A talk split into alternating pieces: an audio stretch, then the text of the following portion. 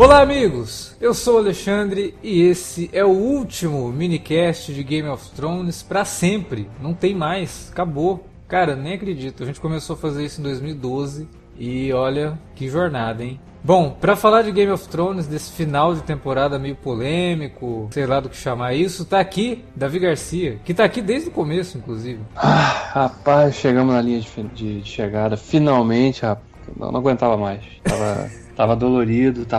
Esse final não foi de todo horroroso, antes eu vou falar isso logo de cara. Tem umas coisas aí pra elogiar, mas o caminho que chegou até aqui foi duro, né? É. Mas chegamos.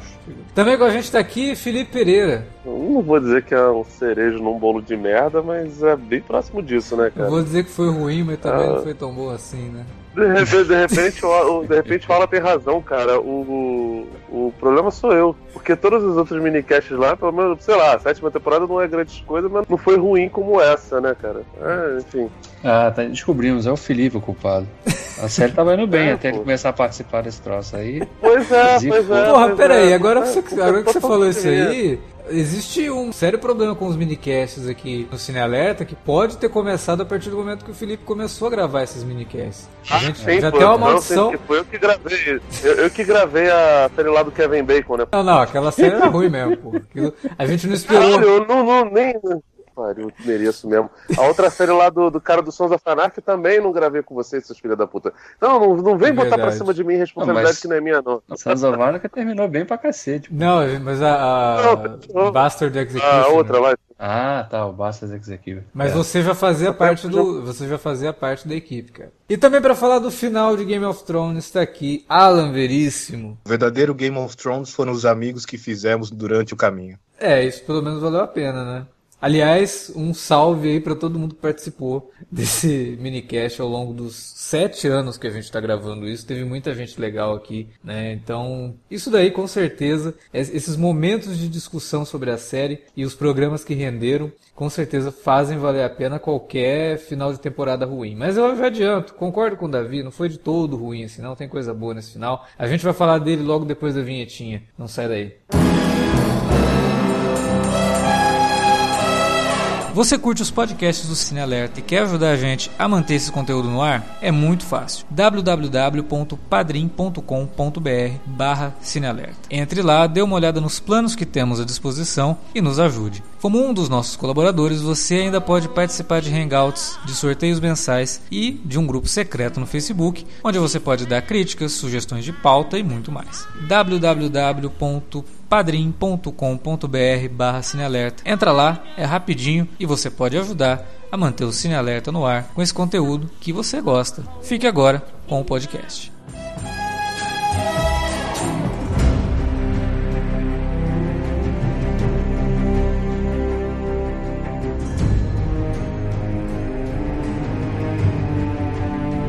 Cara, a sensação que eu tive terminando esse último episódio de Game of Thrones foi a mesma e reiterou aquilo que eu falei semana passada. O D.B. Weiss e o Benioff provavelmente sabiam como terminaria essa série. Talvez nem seja tão diferente assim do que o George R. R. Martin preparou para os últimos livros. O problema é que eles não sabiam realmente como chegar aqui. Então quando chega... tudo soa esquisito, nada soa realmente orgânico àquela história. E a não ser algumas coisinhas que as outras temporadas trouxeram de diálogos e de alguns foreshadowing ali, porra, ontem eu até postei no Twitter, logo depois que o episódio foi ao ar, falei, ó, depois a gente fala sobre foreshadowing, que é realmente, existe o foreshadowing do Bran assumindo como rei, existe. Só que o jeito que isso foi jogado nesse último episódio, e aí entra naquilo que eu tinha comentado semana passada, pô, a gente teve aqui o episódio de Porto Real, não teve ninguém de Winterfell aparecendo nesse episódio, então seria muito forçado, por exemplo, jogar a Sansa como rainha. Foi mais forçado ainda jogar o Bran, porque o Bran, né, faz um tempão que não aparece, quando aparecia era só pra falar que ele não era mais o Bran, que ele era o Corvo de Três Olhos, que o Bran tinha morrido, que não sei o quê... tal, e aí de repente ele aparece lá, o Tyrion faz a proposta, que é uma proposta interessante, tá de acordo com tudo aquilo que a gente já tinha discutido sobre como que a série estava falando, que o problema todo, todas as guerras, todo o sofrimento do povo tá nas mãos do sistema de governo, e aí, óbvio, a hora que o Sam levanta eu fiquei assustado, eu falei, não, Ele falou aquilo que eu tinha falado, né? Ó, gente, vamos falar pro povo votar. E aí o pessoal tem a reação, que é a reação mais lógica da coisa. Eles começam a rir. Como assim, cara? O povo vai votar? Você tá maluco? Né? E que... Ele é muito escroto, cara. Exato. E aquilo ali, do jeito que foi feito, eu gostei. Porque pelo menos mostra que os dois roteiristas ali, o Weiss e o Benioff, têm um certo grau de autoconsciência, de saber que a série estava assim falando daquilo e que talvez no futuro, de Westeros, aquilo fosse o melhor acontecer. Mas nesse momento não. Nesse momento, vamos começar devagar, calma. Né? A votação não vai ser do povo, não. Pera aí. Mas a gente vai reunir aqui as casas e toda vez que tiver que trocar de rei, as casas vão votar. A sucessão não é mais de acordo com os herdeiros, isso é ótimo, já acaba com o privilégio, de certa forma, mas mantém outro, que é o dos bem-nascidos. Você precisa ser de uma família nobre para ser rei. Ok, isso aí a gente entende, mas muda um pouco o sistema. Agora, ao mesmo tempo, eles colocam uma coisa que meio que não faz sentido, né? A Sansa vira e fala assim, não, beleza, eu vou votar nele, mas ó, o Winterfell é independente, tá? Vai ser um reino independente, não vai ter nada, a gente não vai fazer parte disso aqui. Mas o cara que é de Winterfell vai ser o rei disso tudo. Quer dizer, são coisas que sabotam um pouco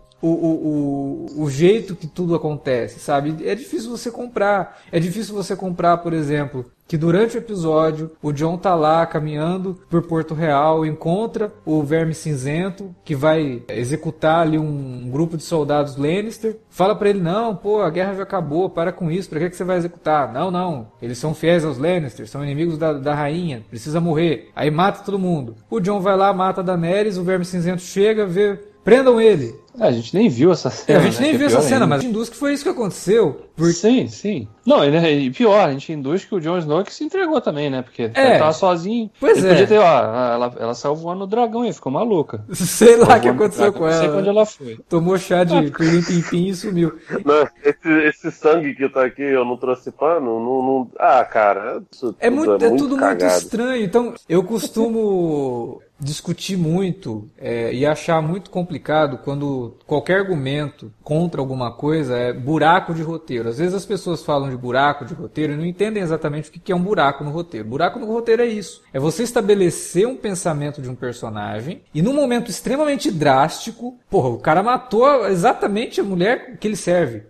Ele vai totalmente contra o que ele acabou de dizer. Isso é furo de roteiro, isso é inconsistência, sabe? Não faz sentido dentro da lógica que a série acabou de estabelecer. Se fosse algo que ela tinha feito, sei lá, há 3 temporadas, a gente, pô, o personagem mudou o pensamento, sei lá. Mas não, era ali. Não passou nem 2 dias, sabe? Então é muito complicado.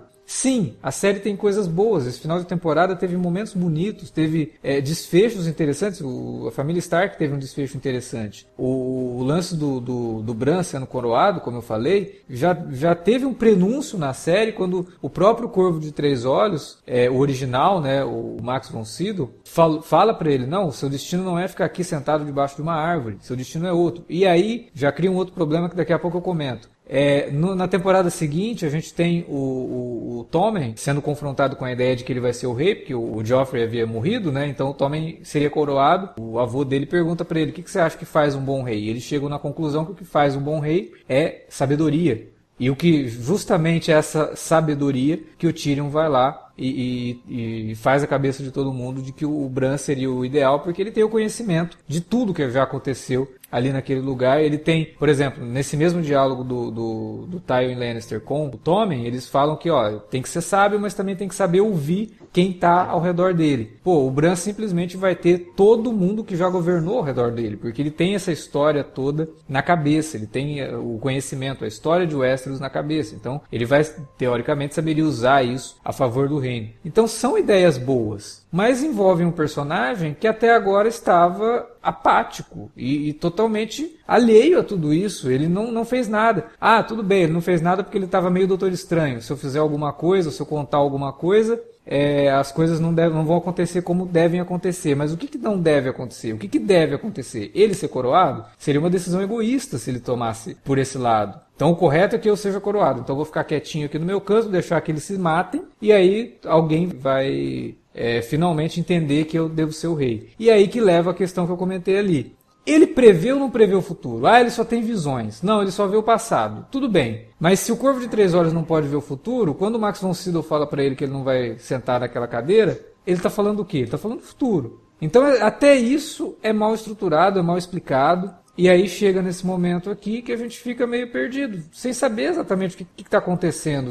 Aí quando o pessoal dizia que era uma fanfic, realmente parece uma fanfic. Parece que é um grupo de fã que não sabe escrever direito, que tem um monte de ideia idiota na cabeça e que teve até algumas dicas ali do que poderia ser o desfecho da série e resolve escrever uma baboseira do caramba para poder criar uma cola que não gruda nada, uma cola vencida, que não gruda essas tramas e que quando precisa finalizar, como eu falei, por melhores que sejam alguns momentos desse final, faltou de novo, faltou a cola, faltou a execução. As ideias faltou ali... Faltou substância, são, né, cara? Botaram o telhado exatamente, sem fazer a estrutura, né? Porra? Exato. É complicado, aí, né? Ergueram a casa sem o alicerce e aí a casa fica bem frágil, né? Esse lance do Bran que você falou é ridículo até no sentido de que nessa mesma temporada o Jaime interpela, né? Quando vai lá pedir perdão pelo que ele fez, ele fala, eu não sou mais o Bran, eu sou agora o Corvo, né? Não sei o que e tal. Uhum. Aí chega aqui nesse episódio, então, eu recomendo o Bran aqui, que é o cara. Aí imediatamente, voltou a ser o Bran, mas você não era o Corvo? É. Então, quer dizer, até nisso, cara. Assim, ele é, mas também não é, né, cara? É, mas assim, mas ele tinha dito abertamente, eu não sou mais o Bran.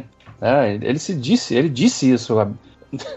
Não foi só uma vez. Então, dentro dessa temporada mesmo, não foi nem de falar, os caras esqueceram lá, como tantas outras coisas. Aliás, lembraram, né, de fazer neve chegar lá em Porto Real um pouquinho, né, misturado com foguinho. Não era neve não, hein, cara, pode ser que não, é só eles trouxeram um caminhão de cinzas. É só cinza mesmo. Eu tô lembrando de uma outra coisa, né, o Bran, quando ele vira o senhor de Winterfell, ele tem também essa coisa de ter que tomar decisões pelos povos ali em volta, né, que servem ao norte e tal, e tem alguns momentos ali que indicariam que ele poderia ser um bom líder. Mas é óbvio, ali era a parte que era escrita pelo George R. R. Martin, né? Então os caras só estavam adaptando. A partir do momento que não tem mais o texto do cara, aí você tem que ficar, joga pra cá, joga, né, não sei o que, e aí esquece um monte de coisa, e daí no último momento, nossa, cara, o Bran era o rei, né? A gente precisa colocar isso aí. Como é que faz? Ah, não sei. Faz o Tyrion aí numa cena que não faz o menor sentido. A cena não fez sentido, né? Porque, aquela cena ali é como se o TRF2 lá tivesse dado, né? O Lula tá preso mesmo, tá condenado. Então, beleza. Então, agora que eu tô condenado, eu vou botar o fulano na presidência. Na presidência da Câmara fica o ciclano. E pro ministro da Justiça eu indico o fulano de tal. É isso que a gente viu aqui.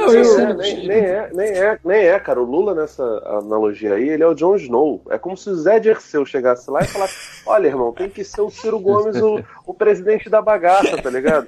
E não faz sentido, cara. Toda essa sequência não faz sentido. Aliás, a participação do Tyrion, esse episódio é muito bom porque, assim, as partes que eu mais gostei são as partes do Tyrion. Eu adoro o Tyrion, acho que é o personagem mais legal. O episódio tem vários momentos legais, acho muito bom, muito bonito o momento lá que ele tá dentro que ele encontra os irmãos mortos. Para, você gostou daquilo? Aquilo ali. É bonito pela reação dele, mas... É bonito pela reação dele. Assim, mas aquilo é ridículo. Cara, a cena é ridícula. Ele chega num paredão de pedra, aí já corta pra ele do outro lado. Tipo, quanto tempo ele ficou tirando aquelas pedras pra ele conseguir passar pra poder chegar até ali. Cara, a cena é muito ruim. O que conta nessa cena é a interpretação do Peter Dinklage, cara. Só caíram pedras onde eles estavam também, né? Porque ao redor tava tudo vazio, né? Se eu tivesse chegado 2 metros pro lado, não tinham sido soterrados. Não, o pior é que eu acho que a mão do Jamie, na verdade, ela tem um bip que toca no GPS de todo mundo em Westeros e que faz as pessoas encontrar, porque, cara, é impressionante. A vez que ele foi pego também foi a mão que... Gente, o que é isso? As pessoas detectam metal, hein? Enfim, foda-se. Assim, todos os momentos em que ele aparece, que ele apresenta as coisas, ele tá... O Dinklage está claramente muito dedicado naquilo dali, ele domina, mas são coisas completamente sem sentido. Essa questão, essa cena é completamente sem sentido. O fato de ele estar preso, o Jon Snow aparecer lá, todo mundo já tava olhando ele o Jon Snow de olho torto. Aí me deixa ele entrar no lugar onde o Tyrion tá e não tem ninguém pra pra verificar o que eles estão conversando. Aí beleza, cara, a realidade é que assim, se o Jon Snow fosse um cara minimamente inteligente, o Tyrion olhava pra ele, ele entendia e tava tranquilo. O Tyrion precisou fazer que nem quando o teu cachorro mija fora do lugar, pegar o focinho do Snow e passar assim na urina, falar, sua filha da puta, você tá vendo? Aí você tem que fazer seu merda. Pro cara, tipo, baixar um espírito nele e ele fazer o que devia fazer, sabe? Enfim, e todo mundo sabia, inclusive o Verme Cinzento, que quem mandou a porra do Jon Snow fazer aquilo ali foi o Tyrion. Então não tem lógica nenhuma numa reunião que tá aquela reunião super, ai, cara, oportunista, né? Aquela reunião que jamais aconteceria daquele jeito e, porra, impressionantemente também. O pessoal lembrou que tem várias... que, olha, gente, tem um martelo que ainda tá vivo lá. Eu fiquei olhando e falei, meu Deus, isso aqui é coisa vergonhosa. Não, e o Sam foi totalmente perdoado pela Cidadela e virou mais... Não, é... Assim, mas enfim, o Jon Snow precisa ser convencido a fazer o que ele faz. Ele se aproxima da Daenerys, não tem nenhum plano B, porque, tipo assim, ele claramente chegou lá de maneira passional, ele decidiu em cima da hora que ia fazer aquilo dali. E, cara, a menina já tinha tido um beijo recusado dele, como é que ela não percebeu? Ela não era estrategista no quinto episódio, mas, enfim, de novo, né, que a pressa de fazer as coisas. E aí, cara, os eventos podem até, no final das contas, darem certo, de certa forma, mas toda a construção em volta deles é péssima, cara. É ridículo. Aí, tipo assim, ele vai, mata aquilo, depois chega o dragão aparentemente chega, você pensa que ele vai matar ele, aí ele começa a soltar fogo, o fogo tá totalmente torto, aí você percebe no meio da parada, nossa, na verdade ele tava querendo destruir o trono de fogo. É isso aí, olha, Drogon, você é o mais inteligente dos seres. Não, cara, o Drogon tem uma consciência geopolítica impressionante, né? Que ele percebeu ali. Não, sim, cara, ele percebeu que o trono corrompe, aí ele vou destruir esse negócio pra trazer a paz ao Westeros. Exatamente. Isso dentro da analogia política do Davi, ele é o FHC, que é o príncipe dos sociólogos, irmão. Ele percebeu, é isso aí, galera, é só destruir esse trono, que tá tranquilo, que não tem de nada. Não tem sentido nenhum. Aí, tipo, o cara é preso, acontece a reunião, ele não está lá, as Starks, que, porra, no final das contas, os Starks são caralho, ele tem os seis reinos com ele, tem o norte e no final das contas a única coisa que eles não conseguiram foi salvar a porra do irmão deles, do irmão de criação e do primo. É muito louco isso, porque assim, cara, olha, não podemos soltar o Jon Snow porque o Verme Cinzento aí o pessoal não vai aceitar e tal. Não, beleza. Eles vão mandar aí pra Muralha. Ah, tá, legal. Corta a cena, o Verme Cinzento, todo mundo indo embora. Eles foram embora de Westeros, cara. Ele chega lá, eu não sei se ele ignora, se ele desvia, tipo assim, não fica muito claro isso, e ele acaba parando lá com os selvagens e começa a migrar com o pessoal. Eu tava conversando com os amigos falaram, talvez ele tenha recebido uma missão pra poder ir com os selvagens. Eu falei, eu duvido muito, uma pessoa que acaba de chegar, assim, no esquema que ele chegou, na patrulha certamente ele não teria nenhuma missão, cara. Ele foi com os selvagens porque ele se identifica com eles, porque ele se apaixonou lá. Mance Raider de novo. Né? Vai virar o Mance Raider.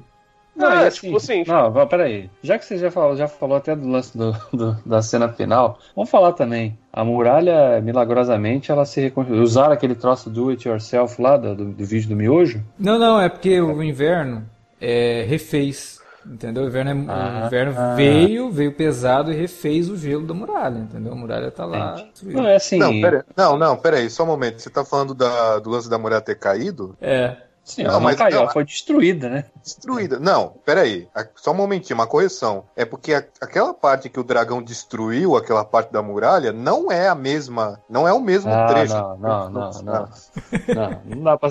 não tem GPS na série pra dizer isso com certeza. Tá, porque a muralha foi construída. Foi dito isso na série que a muralha foi construída por milhares de anos. Quantos anos passaram ali pro Jon Snow até chegar, até voltar? Não, mas o que o Alan tá falando é que onde caiu aquele pedaço da muralha é outro pedaço. Ele não é o pedaço que a gente viu. Ah, então em vez de passar pela parte que já estava destruída, eles passam pelo túnel. Mas é longe pra... desculpa, é que aí é um erro da série, que a série não estabeleceu bem a geografia. Pois é, erro, mais um. Em vez de fazer as coisas mais simples, eles... É porque eles quiseram estabelecer a rima visual, eu entendi esse sentido, né? Com a primeira cena da série. A última cena da série vai ser uma rima da primeira cena da série, com os caras passando por aquele portão ali, né? Até o encontro lá com aquela garotinha que era o caminhante branco. Beleza, né? Mas primeiro... Eu acho que a muralha parece que está reconstruída, porque o take que a gente vê é que uma muralha está ali inteira. Segundo, para que existe patrulha da noite se eles não tem nada para patrulhar? É, não tem mais... Não tem mais ameaça. É.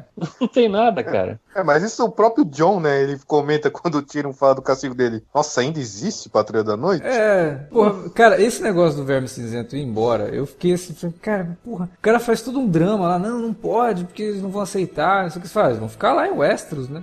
Não, eles vão tudo embora, os Imaculados vão tudo embora, vão lá pra Ilha de Nath. Falei, mas qual sentido então? É isso que é, pô, legal, vamos criar uma cena bacana na muralha que vai fazer rima com a primeira cena da série, a cena do John reencontrando o Ghost, reencontrando a origem dele, né, sabendo que ele é, sim, um filho do norte, né, pô, mandou o dragão e tal. Ah, legal, bacana, isso tudo é muito bem feito ali.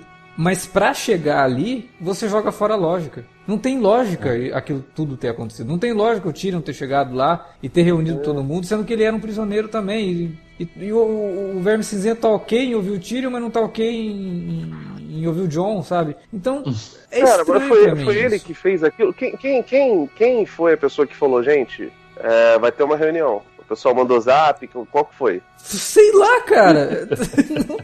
Mandou zap. Porque entenderia o Tyrion ter feito isso, mas ele estava preso. Mandou o John também estava preso. E o pessoal não quis nem ficar em Westeros. Não foram eles que chamaram. Não foram do Track. Quem fez isso? Falou, galera, vamos... Não, eu entendi que meio que partiu da Sansa isso. Ó, vocês prenderam meu irmão, eu vim aqui pra saber o que tá acontecendo e trouxe toda essa galera aqui pra se reunir. Cadê o Tyrion? Ele é o único inteligente que sobrou nessa porra. Aí mandaram chamar o Tyrion na reunião e deixaram aquilo tudo acontecer. Mas... Cara, mas é foda. A Greyjoy apareceu lá e ela tava claramente putaça com o pessoal do norte, cara.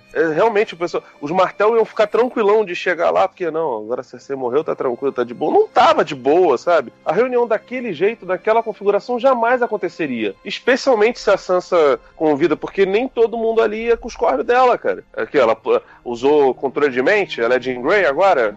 Confuso. É estranho, cara. Eu fiquei confuso de ver o... Como é que é o nome do cara? Edmure, né? O tio da Sansa lá.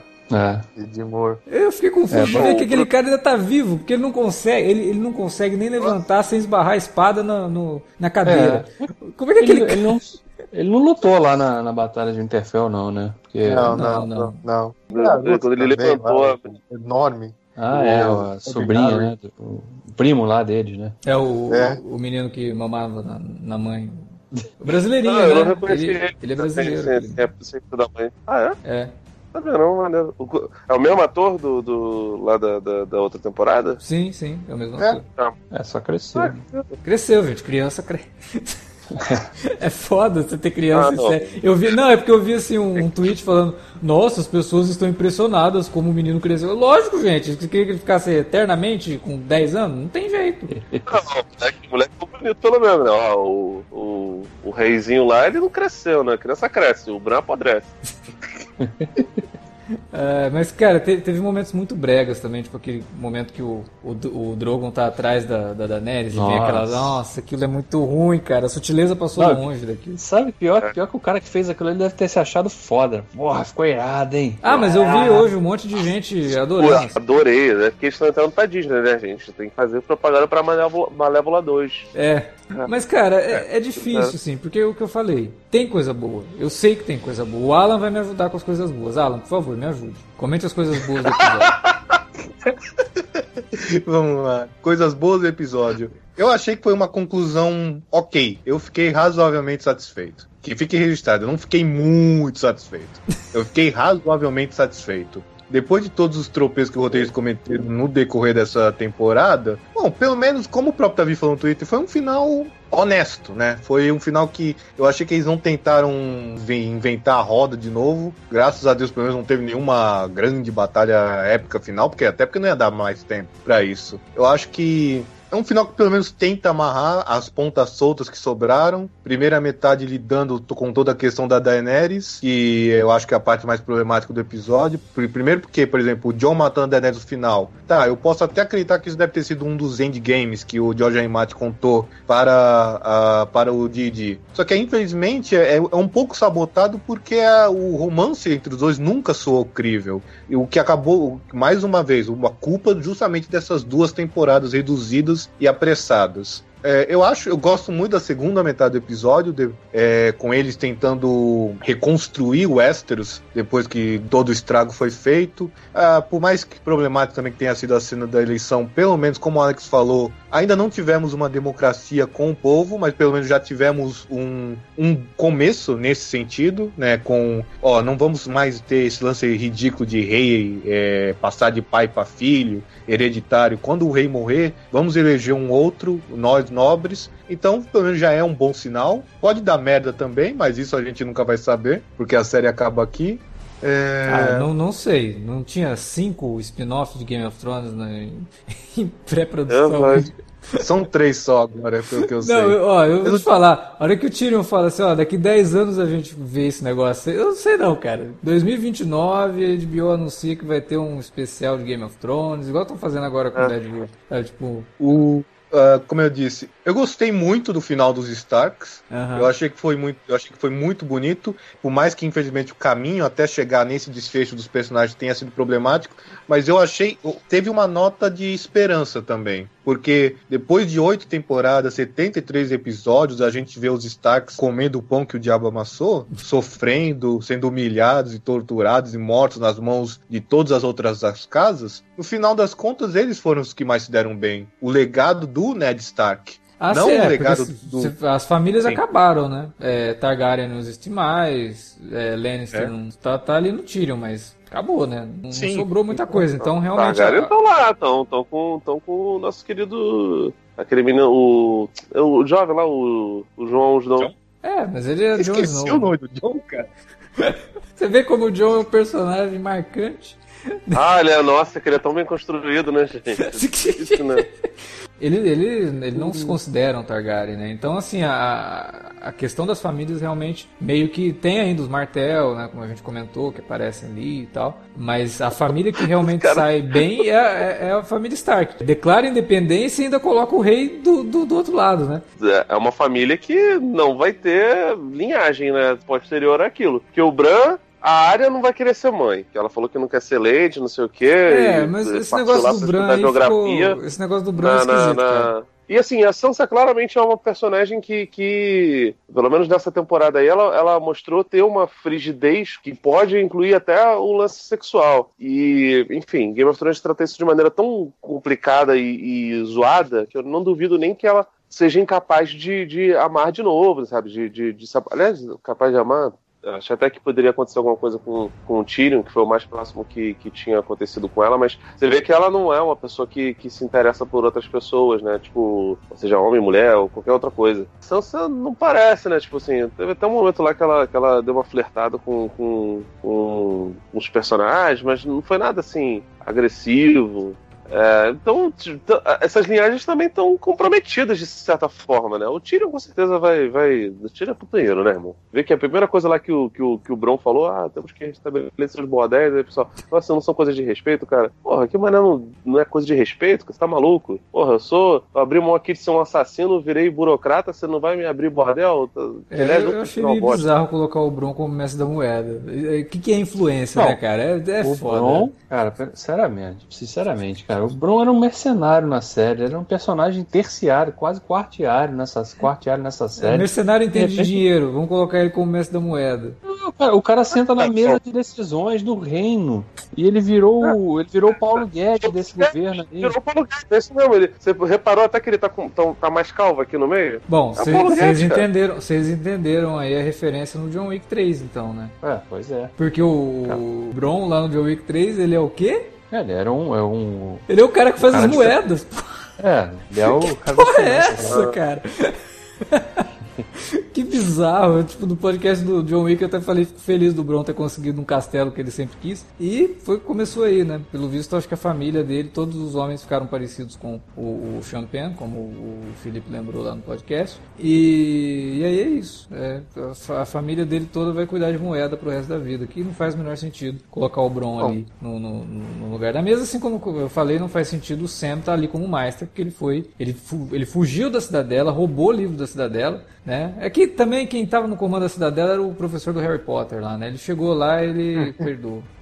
Bom, pelo menos também teve personagens decentes tendo um final feliz também, né? Davos e a Brienne lá, finalmente, depois de tanto terem sido maltratados no decorrer dessa série, com lugares de honra lá na Corte Real. É, o Davos, inclusive, que cara que não sabia ler no começo da série virou o cara que fica corrigindo os outros quando os outros falam errado. Que coisa feia, Davos. Não é assim. Ah, não, é o típico novo crente, né? Aliás, o Davos tem uma parada que eu acho maravilhosa, porque chega num momento lá que ele lembra que ele é sábio, que foda-se que ele era analfabeto. Ele lembra que é sábio lá na parada, gente, vamos segurar a marimba aí, vamos ouvir o anão. O anão é maneiro, esse cara tá iluminado, ele tirou D20, de repente ele tem alguma coisa certa. E aí, do nada, na hora da votação, eu não sei se eu deveria estar votando, mas é assim, cara... É, porque ele não é nobre. Não, ele não é nobre. Foi uma piada boa, vai. Ele não é de casa nenhuma. Ele era um não nobre. Ele não é nobre, ele fica lembrando o tempo todo que ele era um contrabandista. É. Esse final também foi bem Senhor dos Anéis, né? De novo. Porque teve objeto de poder sendo queimado no fogo, teve o personagem escrevendo um livro sobre a história toda, teve até cena nos portos do cara sendo exilado, indo embora. Quando o George R. R. Martin disse que o final seria num estilo Retorno do Rei, eu não achei que seria esse ponto. É, eu acho que os dois lá levaram a sério demais esse negócio de fazer homenagem à obra do Tolkien, né? A Este vai tocar na Terra-média, cara. Pode ter certeza. A área foi lá pra explorar, não sei o que, chegar lá é Minas Tirith, tá ligado? Não é, cara.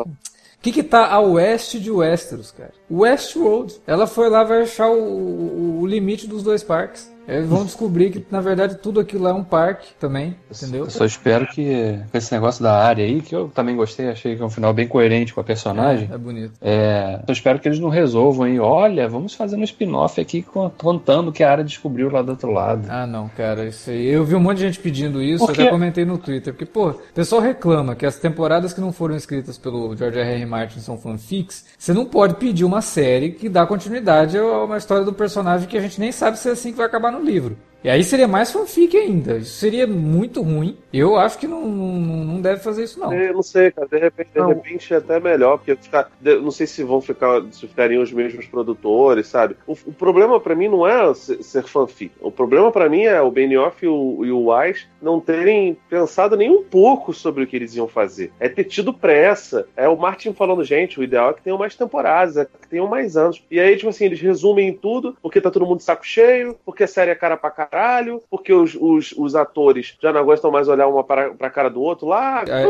HBO deu esse ultimato, né? Eu lembro que na época que falaram de quanto que ainda duraria, falaram, não vai chegar a 10 temporadas não, a gente não quer que chegue a 10 e tal. Porque, obviamente... Não, o Martin disse que queria 11 temporadas. Não, mas a HBO, né? A HBO acho que foi o fator decisivo, porque imagina, esses atores todos começaram a ir para cinema, começaram a fazer outras coisas, começaram a ficar caros. Aí de repente você vai ter que renovar contrato dessa galera. E atores que estão indo para cinema fazer o que? É o Dinklage do Sophie Turner, cara. Mas quem? Oi? Dinklage, o que mais? Sophie Turner, Mace Williams tá no novo X-Men. Tá no X-Men que não vai sair, né? Tem um, na verdade, que deu muito certo e uma que tá tentando aí, que virou protagonista de X-Men, que é a Sophie Turner. Mas é só o Dinklage, cara. E assim, em doses homeopáticas, e porque, o Dinklage é um grandíssimo ator. E tanto que é o primeiro nome dos créditos. Cara, olha, narrada e vai voltar, não fazer nada. O Nicolau, não sei o que lá, aquele homem gatíssimo. Não, ali na Rita trabalha desde os anos 90. Ela faz um filme ou série por ano. Eu só espero que esses dois aí. Eu ainda tenho uma esperança que eles sejam demitidos pela Disney ainda. Mas. Não. Tô brincando, falando sério, Os caras não têm competência pra criar um universo. E principalmente partir de uma coisa que eles vão fazer que seja uma coisa nova, né? Vai ser uma história nova. Então imagina que desgreta que vai sair disso aí. Meu medo ainda é eles resolverem levar um ator inexpressivo como Kit Harington, por exemplo, né? Porque... Nossa, não tá ótimo, tô tranquilo. É desgraça a pouco, é bobagem. Né? Eu sei que a gente já comentou, mas eu queria só destacar isso, que aquela cena da despedida ela é bonita, mas não o mérito do Kit Harington. Porque, nossa senhora, o cara tem uma dificuldade. Ele abraça, na hora que ele vai abraçar a Maisie Williams ali, né? Claro, eu imagino que teve uma emoção de ter sido ali, talvez aquela foi a última cena que eles gravaram juntos. Pode ser. Sei. Normalmente não é assim que funciona. Talvez tenham deixado por último pra tentar tirar essa emoção também, né? Tudo bem, vamos imaginar que seja isso. Vamos imaginar que seja isso. Mas você vê que a dificuldade do cara, o cara não consegue. Ele não consegue, cara. Ele é uma porta, praticamente. Ele não consegue fazer carinho no lobo digital, irmão. Mas ele fez, né? Assim, você vê, isso é uma prova, inclusive, de que os cachorros realmente são os amigos mais fiéis do homem, né? O cachorro foi desprezado lá, perdeu o pedaço da orelha, lá quase morreu. E aí chega o filho da... Ele devia partir pra cima, ele devia matar ele lá. Cara, na hora que ele entrasse, ele ia atacar no pescoço dele. Essa cena aí foi filmada semana passada. Escutaram a reclamação do povo, filmaram. Ó, filma algo aí depressa, vai. E edita aí. Bota o cara, vai. Assim, eu vou falar. O Benioff e o Weiss, eles fizeram um trabalho que é muito, muito maneiro. Porque, tipo, nossa, Martin é foda, não sei o que lá, não sei o que, os livros são top e tal. Mas é evidente que essa série botou os holofotes em cima da literatura do Martin de um jeito que jamais aconteceria. Tem, tipo... Não, com certeza. Assim como acontece com toda adaptação que fez sucesso. Sim, exatamente. Assim, e fez com que o Martin fosse levado para uma rebalta que provavelmente ele morreria sem ter, sabe? O Tolkien não estava vivo quando aconteceram as adaptações pro cinema, e hoje todo mundo absolutamente sabe o que é Senhor dos Anéis. Hoje todo mundo ocidental, pelo menos, sabe o que são as Crônicas de Gelo e Fogo, sabe o que é a Guerra dos Tronos, sabe o que são essas paradas, assim, nem que seja, ouvi falar, uma série legal aí da HBO, esse negócio todo. Então, assim, o Weiss e o Benioff, eles tiveram muito sucesso em traduzir isso em imagens, fazer uma porção de alterações, né, de adaptações, com idade de personagens, com destino de personagens, esse negócio todo. Então, eles deram realmente liga pra essa história, e é muito por culpa deles que a gente gosta tanto desses personagens, né? Que um grupo de atores que tem um ou outro que são ótimos atores, principalmente os veteranos são muito bons, mas um elenco assim de caras que fizeram coisas ali, aqui, acolá, não sei o que, mas que não são grandiosos, né? Tem ótimos atores, mas a maioria esmagadora são de outros atores, então eles tiveram muito mérito nisso. O problema pra mim é quando eles resolveram assumir pra si uma responsabilidade que não deveria ser, que é de ser praticamente os únicos roteiristas, e vamos adaptar isso daqui. Cara, tem hora que você tem que apelar pra outras pessoas, deixar outras pessoas fazer esse trabalho, sabe? Conversar, tentar adaptar o máximo possível. Essa temporada, cara, o Martin tá escrevendo não sei o que, cara, eles tinham que implorar de joelhos pro cara, falar, filha da puta, vem pra cá, ajuda a gente, ajuda a fazer isso daqui, a temporada vai ter menos episódios,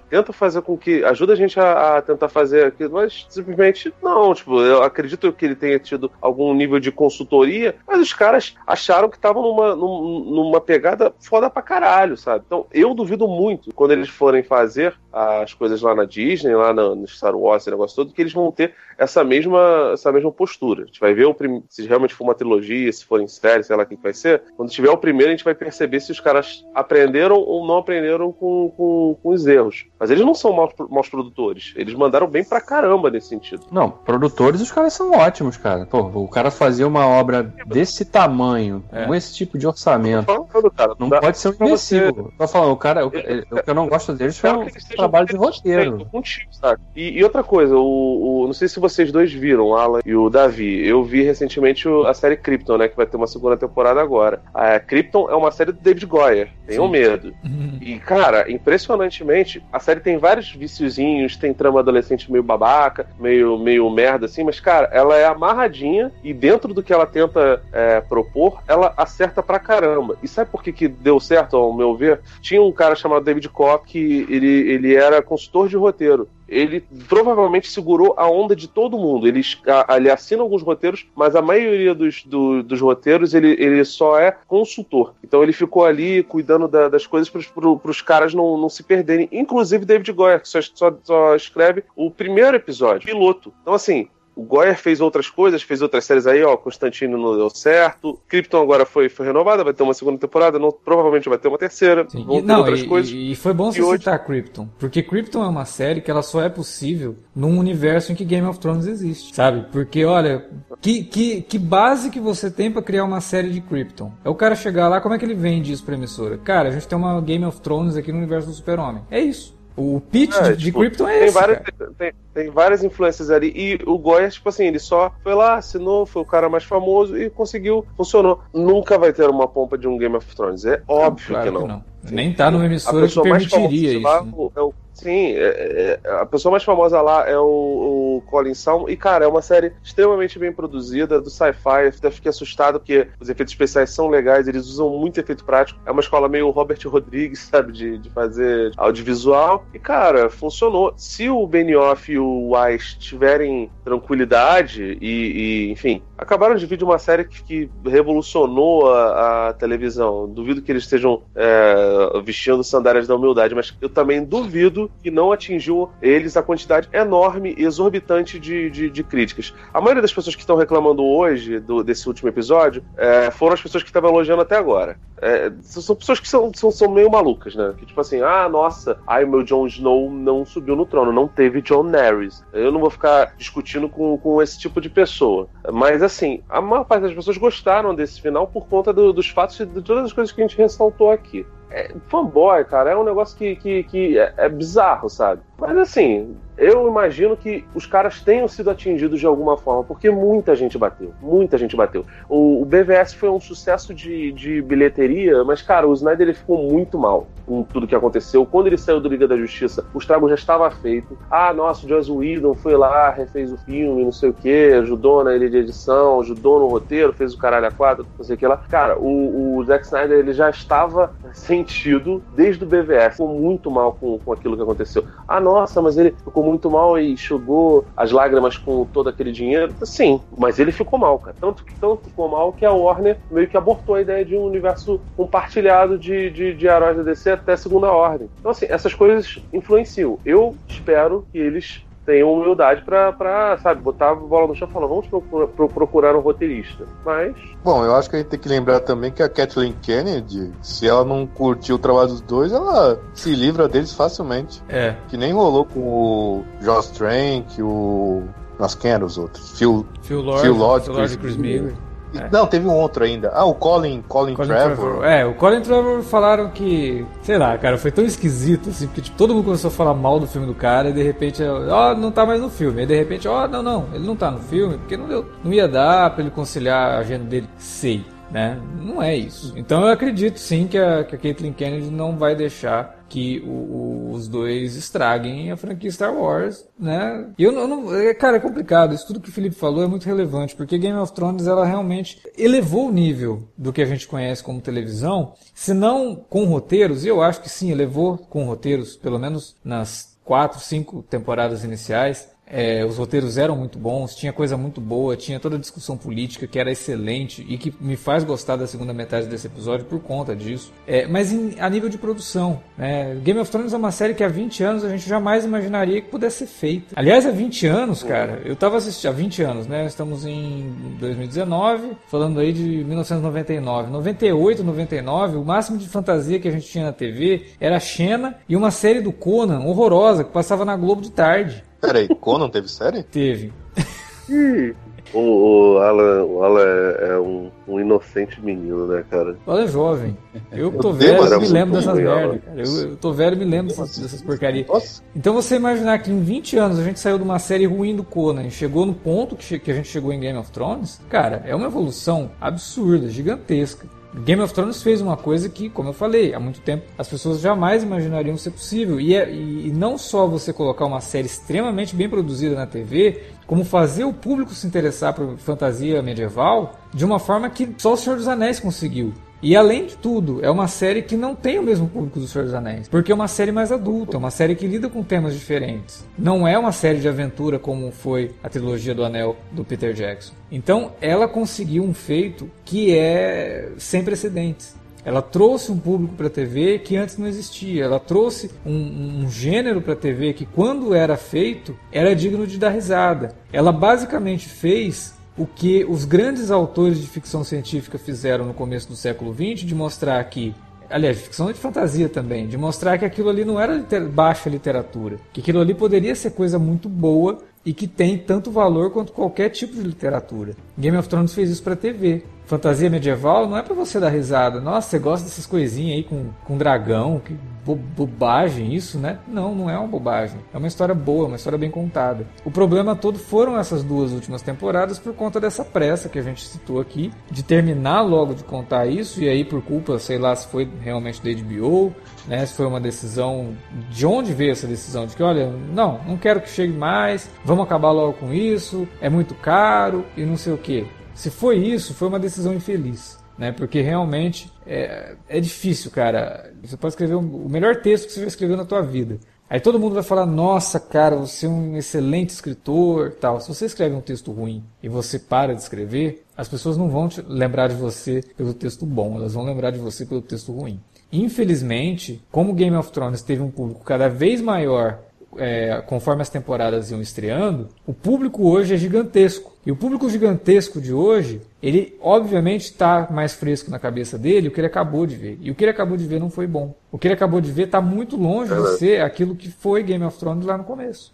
Então, infelizmente, para muita gente, Game of Thrones foi uma bosta, não sei o que, o final é ruim, matou a série. Não matou a série. O que a série trouxe para a TV, ninguém vai matar. Isso que eu queria complementar, porque realmente, por mais que a gente critique e o final tenha sido decepcionante em muitos níveis, a experiência toda não se apaga, né? O que a gente testemunhou foi uma nova experiência no nível do que Lost proporcionou há 13, 14 anos atrás.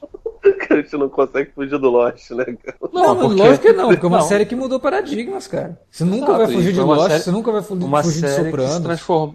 Uma série, eu digo, no poder de escala de se tornar uma série popular. Sim. Que provocou reações apaixonadas, né? Não só com o final, com a trajetória toda, aquele nível de engajamento. É nesse sentido que eu tô dizendo. Depois de Lost, a única série que conseguiu trazer isso e construir isso foi Game of Thrones. Você vê que Game of Thrones teve a concorrência de Walking Dead, que no começo todo mundo comentava Walking Dead também, e era até uma concorrência, né? O Walking Dead se perdeu já fácil. E hoje, cara, sei lá, tá passando Walking Dead? Porque eu nunca sei quando que tá passando episódio novo, porque eu não vejo mais ninguém comentando essa bosta. Mas Game of Thrones não. Até agora, até no final, que todo mundo tava vendo que não tava bom, todo mundo se movimentou pra comentar no domingo, cara. Sim, sim. É nesse sentido que eu quero falar. Então, o final ruim, o final decepcionante, que muita gente fala que foi um lixo total, e eu não digo isso, e a gente disse isso aqui no podcast, não anula em nada a experiência, cara. O Alan falou também, as pessoas lá na abertura, né, os amigos que a gente fez, as coisas que a gente conheceu, o material que a gente pôde descobrir também, né? Então, isso não se anula, isso não se apaga, né?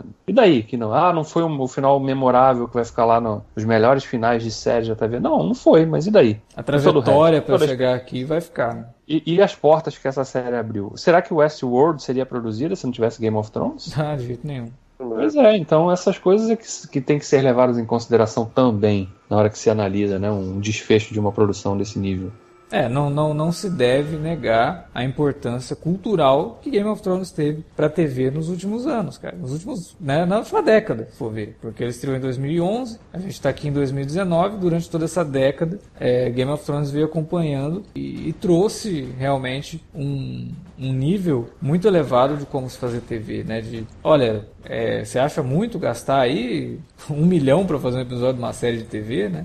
Vamos provar que dá pra fazer com mais. E outra também, a gente sabe que mesmo que o final fosse ótimo, não agradaria todo mundo. Isso jamais vai acontecer. E qualquer produto que fica muito popular, jamais vai agradar 100% do público. Não tem como, cara. E tem que se separar muito também as críticas no sentido de uma coisa que o Felipe falou que é muito importante. Não quero saber de... o personagem preferido não acabou do jeito que eu imaginava, então a série é ruim, né? E esse tipo de comentário... Cara, eu não quero nem de perto, assim, porque não é disso que a gente está falando aqui. O que a gente está falando é até o contrário. Vários personagens eu acho que tiveram um desfecho digno, né? E como eu falei no começo, o problema foi que para você justificar esse desfecho digno, fica difícil. Parece uma coisa jogada. Nossa, aconteceu isso. Então, aconteceu, cara. Tá aí, né? Não teve preparação, não teve desenvolvimento nenhum. O foreshadowing é um pedaço de desenvolvimento, é importante para desenvolver, Mas só que você tem que trabalhar isso direito, né? Tinham que ter aprendido um pouquinho mais com o Joss Whedon. Bom, mas pelo menos fica aí, né? Eu espero que a HBO tenha, já que ela vai investir em novas produções desse universo, que ela tenha aprendido as lições aí com as críticas que essa temporada final tomou, e principalmente o final, né? E possa realmente pegar, fazer a coisa com um pouco mais de cuidado, na parte, até porque vai ser uma produção, vão ser produções 100% originais, né? Sim. Não vão partir de adaptações, até onde eu sei, pelo menos. Deve ter então, algum texto ou outro do Martin que deve ser usado como base, aqueles contos, né, que se passam. Mas aí é um fiapo, né? Sim, é um fiapo de argumento que eles vão ter que expandir. Se o fim da série teve isso, imagina se não vai... Mas é isso, cara. Essa jornada, pra mim, valeu a pena, né? A gente grava isso aqui desde 2012, né? Pois é. Eu acho que foi legal. A gente teve várias discussões legais também, polêmicas, brigas aí. Eu lembro que no começo tinha vários fãs que xingavam a gente. Pô, sempre, né? Ah, mas no livro é assim. Você não entendeu porque no livro você... Né? Era o que mais acontecia. Pelo menos disso a gente escapou nessa reta final. Agora, eu só fico curioso porque eu acho realmente... eu fico com inveja, na verdade, dessas pessoas que ainda têm esperança. Ah, mas quando sair o livro a gente vai se deliciar com o final que vai ser realmente bom. Vai sim. Eu fico com inveja dessas pessoas que têm essa esperança, cara, porque já foi dito várias vezes, o Martin falou pros caras, os personagens vão acabar assim. A única coisa que vocês vão, que as pessoas, talvez, se ele publicar os livros, que eu acho que ele, já falei isso antes, eu acho que ele não vai publicar nada, não vai ter, porque, né, o cara já, quantos anos ele tem? Uns 70 e pouco? 70. Por aí. Pois é, cara. O cara que tá enrolando, do jeito que ele tá enrolando, não vai, cara. Vai sobrar pra um ghostwriter. São livros longos, são 800 páginas cada. Demora assim mesmo. Não, tudo bem, eu sei que demora, mas... Né? Não, eu acho que ele já deve ter terminado um e tá esperando encaminhar o outro pra poder lançar mais ou menos perto ali. Mas... Ah, ele já falou, cara. Já falou que não tem nada pronto, não. Não tem nada pronto, é ótimo. Não, cara, mas é sério. Ele falou isso, perguntaram... Não, isso é tudo que o livro não tá ainda. Isso que ele disse. É óbvio que ele deve estar escrevendo alguma coisa. Não tem nada pronto. Não tem nada. Olha, gente. Ele tá escrevendo o primeiro parágrafo, tá ligado? Ele tá escrevendo o argumento das séries aí que ele vai ser produtor aí, que ele vai ganhar muito mais dinheiro do que com o livro. Ah, não, isso aí ele tem toda a razão de falar. Depois dos dois livros, ele ainda quer escrever mais contos situados em Westeros, com outros personagens. Mas aí ferrou. Você vai ver, vai ter conto inacabado, vai ter tudo, cara. Eu vou dar pra você o meu recado que eu tenho que dar pras pessoas que não são fãs de Game of Thrones. Só pode reclamar quem fizer melhor. Se não fizer melhor, fica quieto, irmão. E também não vão ficar assinando petições, né? Pra refilmar tudo, porque pelo amor de Deus. Não, até porque... Eu assino, no dia que lançaram, eu assino a petição pra impedir petições de serem criadas. Essa eu assino. Cara, eu acho legal que os fãs, eles assumem o lado vilanesco sem saber, né? Porque, até onde eu me lembro, tem uma obra lá do Stephen King, né? Que a fã sequestra o autor porque não gostou de como que termina o negócio. Não sei, né, cara? Eu acho que as pessoas precisam ter um pouquinho mais de bom senso aí na hora de fazer essas coisas. Eu só vou ver essa série refeita aí se for Robert Pattinson como Jon Snow. Também. Vamos fazer petição pro Robert Pattinson não ser o Batman. Vamos fazer petição pra... Sei lá qual que foi a outra petição. Refilmar o episódio 8 de Star Wars. Tem que fazer repetição pra porra toda. Tem que fazer isso aí. Muda assim, gente. É isso aí. Quando foi que petição adiantou alguma coisa, galera? Tem um pouco de noção também. Pelo amor de Deus. Vamos falar assim, HBO, esse dinheiro que você gastou fazendo essa temporada... Joga no 100 milhões aí, joga no... A gente até assina de novo. A gente tem 2 assinaturas. Só pra vocês fazerem de novo aí a temporada. Esse mal a gente não sofre, pelo menos. Não. Enfim. Foi realmente uma jornada muito legal. Mais ainda pra gente que tá aqui discutindo isso praticamente desde o começo, né? Então, acho que Game of Thrones realmente proporcionou, pro CineAlerta, proporcionou um público muito grande, assim, porque muitos dos que ouvem nossos podcasts hoje conheceram a gente por conta dos minicasts de Game of Thrones, né? Então a gente até deve um pouquinho a Game of Thrones nesse sentido, e realmente foi uma experiência bacana acompanhar tudo isso. Vamos ver o que o futuro reserva para esse universo de Westeros, né? Para tudo que o Martin criou, vamos ver o que vai acontecer, se a HBO realmente vai fazer essas séries que eles querem fazer. e tomara que sejam boas, né? De qualquer forma, a gente continua por aqui para discutir outras coisas, discutir outras séries.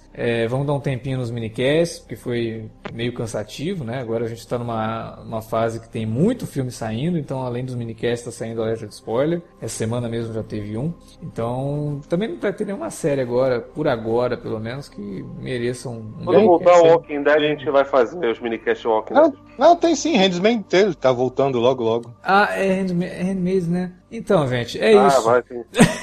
Cadê a empolgação de vocês por The Handmaid's Tale? Vocês não querem ver a June? Caiu na maldição do CineAlerta. A gente começou a fazer o podcast da série. Não, vocês não estão botando culpa em mim. Foi mais uma série que o Felipe agorou.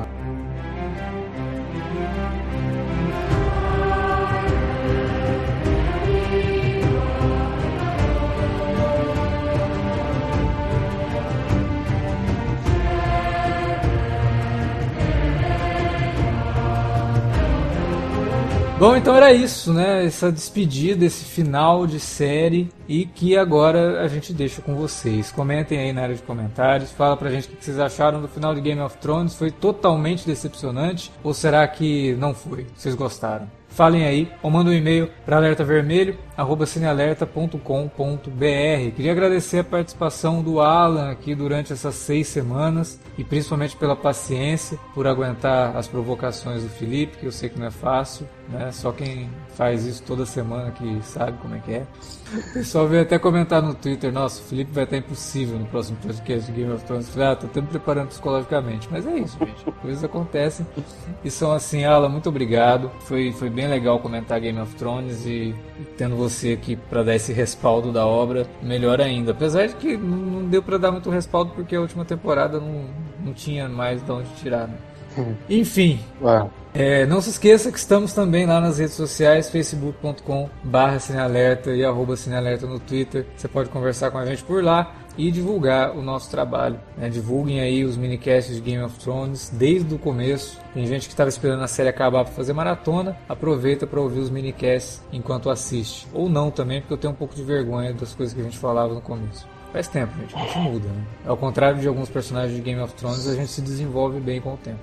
Bom, é isso, valeu pela audiência, até a próxima.